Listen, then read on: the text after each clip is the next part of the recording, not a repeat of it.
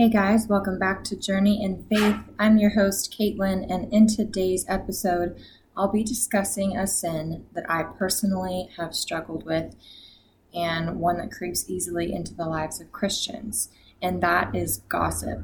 I'm going to talk about what gossip can be and ways that have helped me get out of this temptation when it appears.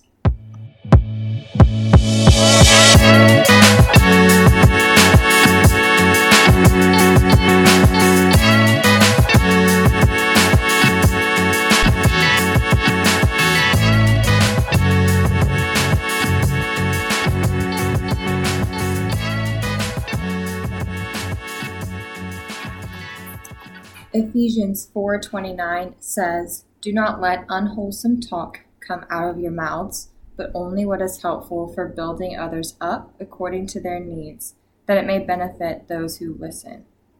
End quote. More often than I would like to admit, I've told people news about someone else that wasn't building them up and wasn't my news to tell, or listened to others tell me things that they shouldn't, or read drama on social media which are all forms of gossip. I think it's easy to get sucked into giving, reading, or hearing gossip that we forget that's what it is. Sometimes when I hear gossip, I go home to my husband and say things like, I have tea to spill, which I now recognize is gossip. And anytime I think about saying these words to someone now, I pause and pray for God to help me keep quiet.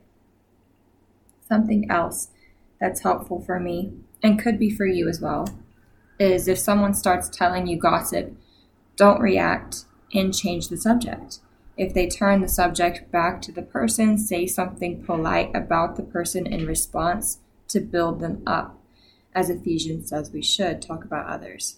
And this will hopefully indicate that you've no interest in speaking negatively about this person. Gossip hurts others and it breaks trust things not suited for a Christian. Instead of focusing on spreading and listening to gossip, we should focus on loving others, speaking kindly about them, and if temptation to gossip strikes, pray. As Christians, we should aim to be a person that others can confide in and trust in, and not someone that tells their secrets or talks about a mistake they've made to others.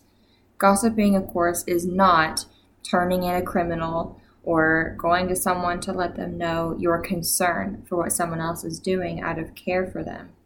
So, the reason for speaking about someone when they're not around and the way that you say it does make a difference.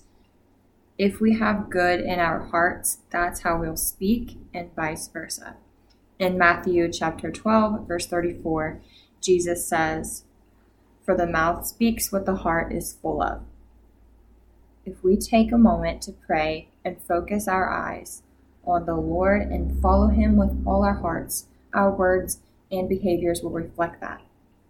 I hope this has been helpful for you. I know it has for me by doing the research for this episode.